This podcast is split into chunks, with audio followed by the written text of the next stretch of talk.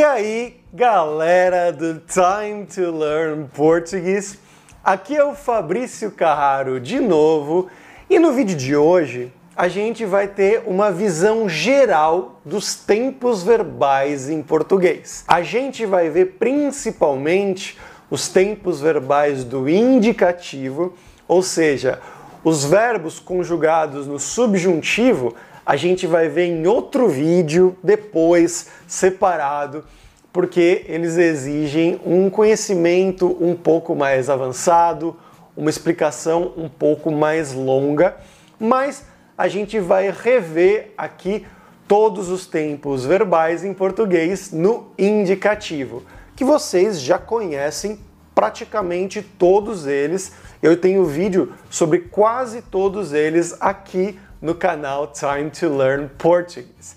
E a gente vai ver alguns exemplos, algumas situações do uso de cada um deles. Vamos começar, é claro, pelo presente, que ele tem duas formas de uso principais. Uma delas é a forma normal do presente simples, que ela é usada geralmente para coisas que você faz no momento atual ou que você faz com muita frequência. Ou seja, você usa ali, por exemplo, um advérbio como sempre. Para o verbo fazer, por exemplo, que é um verbo irregular, você poderia dizer, por exemplo, eu sempre faço a comida em casa, eu sempre preparo, o verbo preparar aqui no presente, ou com o verbo ir também, eu sempre vou na academia, eu vou na academia todos os dias. Um uso básico do presente.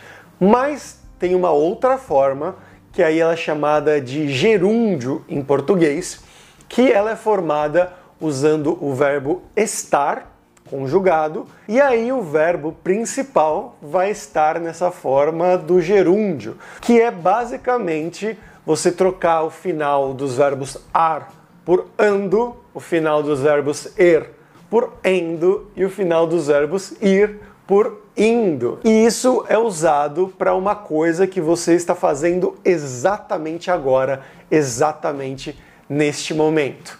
Então, você pode dizer, por exemplo, eu estou andando, o verbo andar, que é um verbo ar. Eu estou comendo ou eu estou bebendo agora mesmo. Ali os verbos comer e beber, que são verbos terminados em er, ou então ele está dormindo, aí com o verbo dormir é um verbo terminado em ir.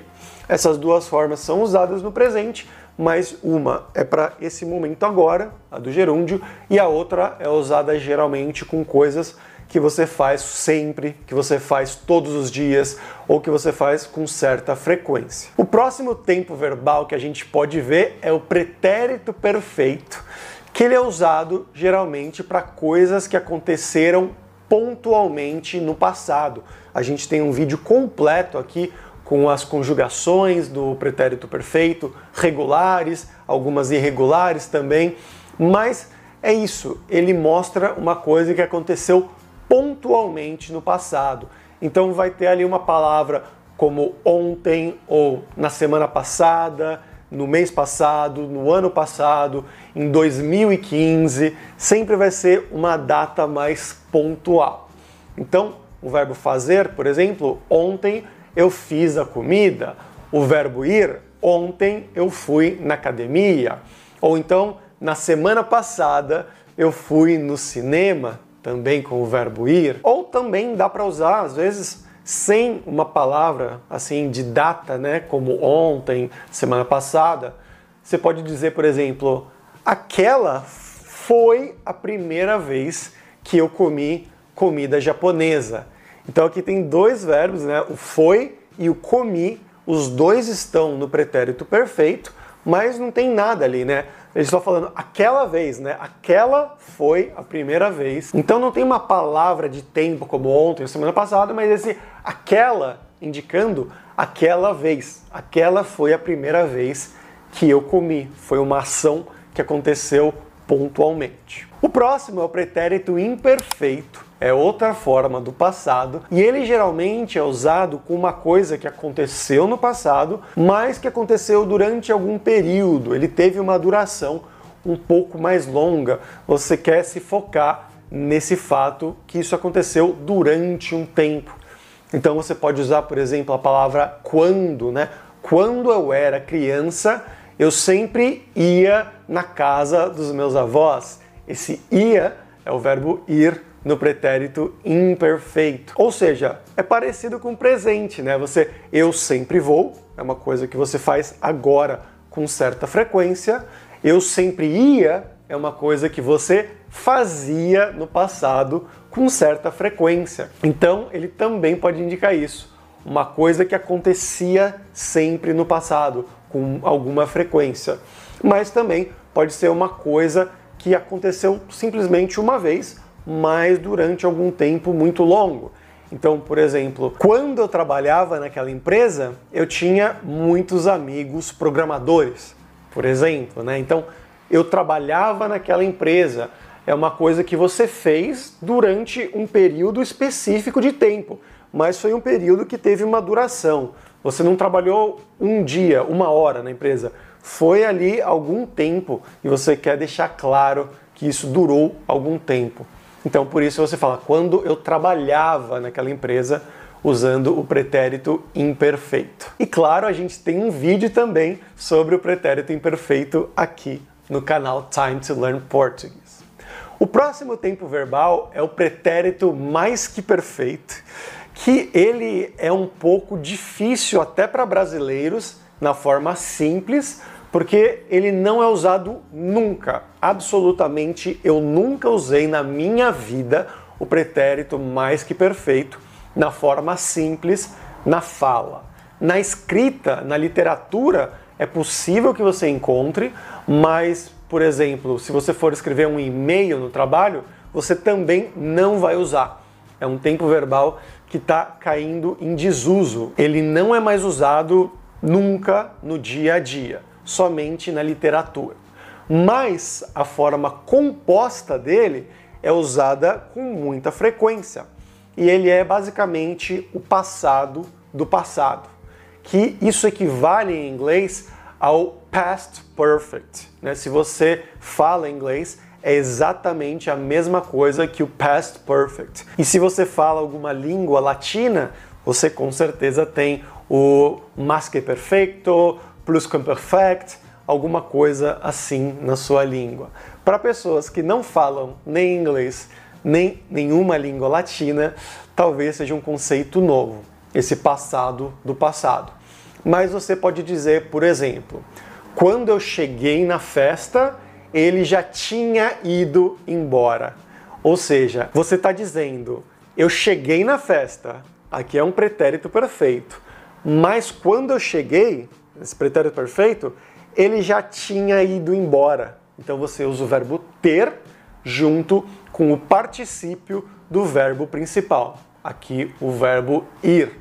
Né? Então, uma coisa aconteceu no passado, que foi eu cheguei na festa, mas antes disso no passado desse passado, ele já tinha ido embora. O meu amigo já tinha ido para casa dele, por exemplo. Ou então também você pode dizer: quando eu cheguei no restaurante, a minha namorada já tinha comido, aqui com o verbo comer no pretérito mais que perfeito, na forma composta. Por isso eu disse, a forma simples eu não vou ensinar para vocês, porque ela é inútil no dia a dia, mas a forma composta é muito usada e ela sempre é formada com esse verbo ter na forma tinha, que está no pretérito imperfeito, mais o verbo principal na forma do particípio. O próximo tempo verbal é o futuro, que também já tem vídeo aqui sobre o futuro, mas como eu mencionei lá, a forma da conjugação do futuro também nunca é usada, absolutamente nunca é usada na fala. Na escrita, às vezes ela é usada sim, num e-mail, por exemplo, de trabalho, é normal você escrever com a conjugação do futuro, ou na literatura ela também é normal, mas na fala ela nunca é usada.